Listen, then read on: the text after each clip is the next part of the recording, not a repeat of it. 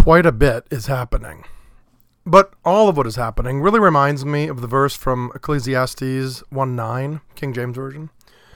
The thing that hath been, it is that which shall be, and that which is done is that which shall be done, and there is no new thing under the sun.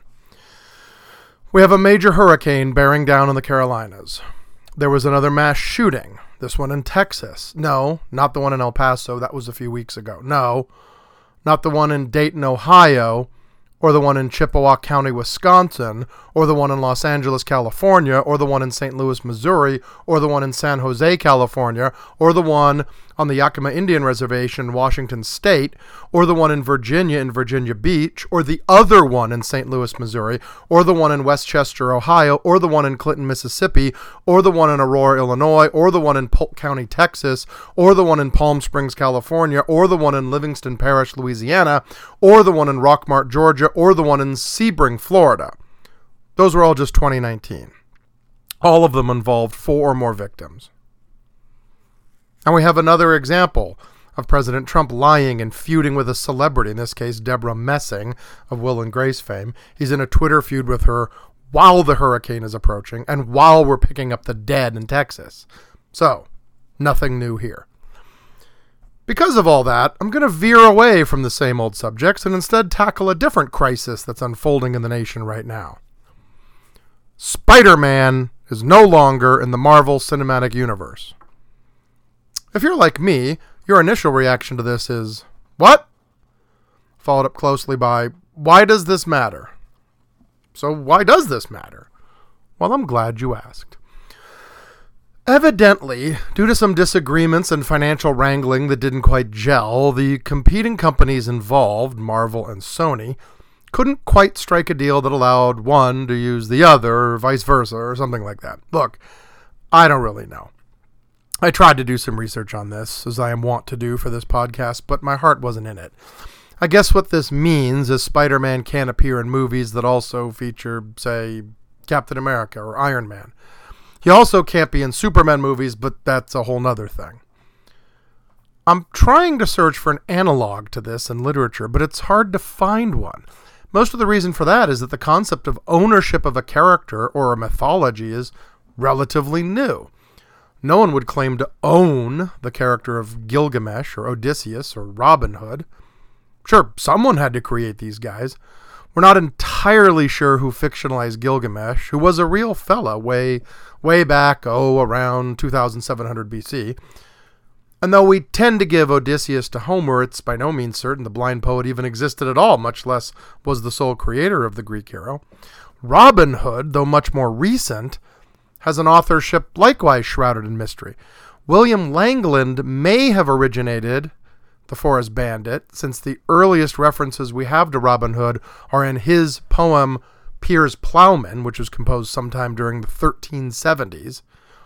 That which would have been about 200 years before William Shakespeare, or to put it another way, Shakespeare would have been as distant from Piers Plowman as you and I are to Ivanhoe which, curiously enough, added much to the Robin Hood legend. Well, that's weird. Anyway, my point is the idea of anyone owning a character is quite a new one. Heck, the idea of copyright itself, as we understand it now, someone owning an idea in print, got its start about the same time that young upstart colony in the New World started making all that fuss about being its own country, the United States of America. As far as a company owning a character or a company owning a fictional universe, that's an even newer idea. Copyright protection for fictional characters as entities by themselves is not even 100 years old. In 1930, the case of Nichols versus United Pictures Corporation dealt with copyright of things other than the exact text characters, setting, so on. The suit did not rule in favor of those seeking justice for copyright violation, but in the decision, Judge Learned Hand, yes, there really was a guy named that. He went to Harvard, because of course he did, and he became a judge. He's quoted by the Supreme Court more often than any other lower court judge in history.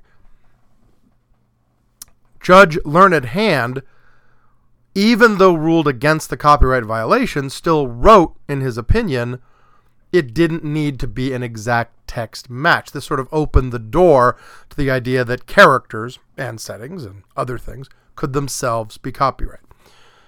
So let's cut through this long history lesson. Who owns Spider Man? The guy who first thought him up? Stan Lee and Steve Ditko wrote and illustrated him first in 1962. They were both working for Marvel at the time. In 1998, Stan Lee signed over all his creations to Marvel, which would include Spider Man. In 1990, excuse me, 1999, Sony brought, bought the rights to Spider Man and his related characters, whatever that means, from Marvel. In 2015, Sony and Marvel arranged a deal to put Spider Man back with his fellow Marvel creations, and now in 2019, evidently that deal has run its course. Seems ridiculous. But is it? We really, really admire our modern mythologies.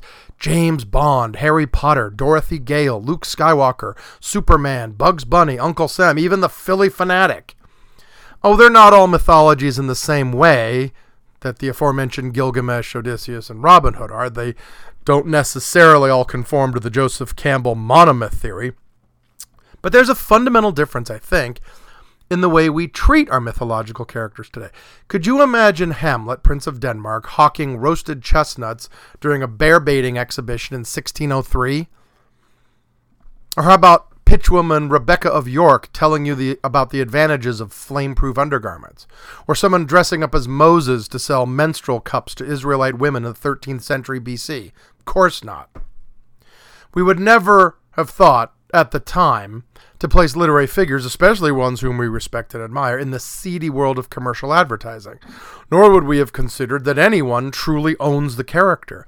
These figures, mythological, literary, folk heroes, belong to the collective consciousness of all humanity. I'm using European ones as examples here, but the same could be said of literary heroes from other regions.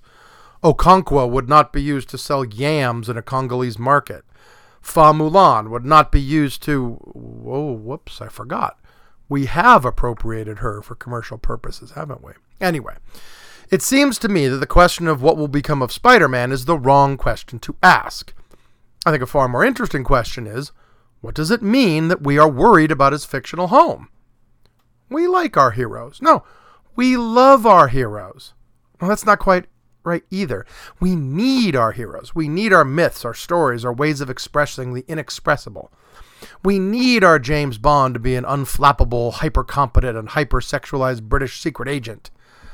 We need our Wonder Woman to be that mysterious Amazon come to right wrongs for us. And yeah, we need Bugs Bunny to outwit Elmer Fudd with panache and casual wit. And we need to know that these legacies are secure and in the right hands. We on the outside of nerd culture roll our eyes when folks get up in arms about who is doing the superhero story right. We snicker into our sleeves when some geek pushes the bridge of his or her glasses and proclaims that actually the dodecahedron of quantum omniscience is powered by zero point energy, not dark matter. And we outright laugh at those who pore over comic books, excuse me, graphic novels, or cartoons. Oh, I do beg your pardon, anime and they revel in the slightest details. But we've always had, and always have needed, guardians of our mythologies. So even though I don't understand, even though I am not of your number, I say to you who care about Spider Man, keep caring. Guard our modern mythos well, because it's important.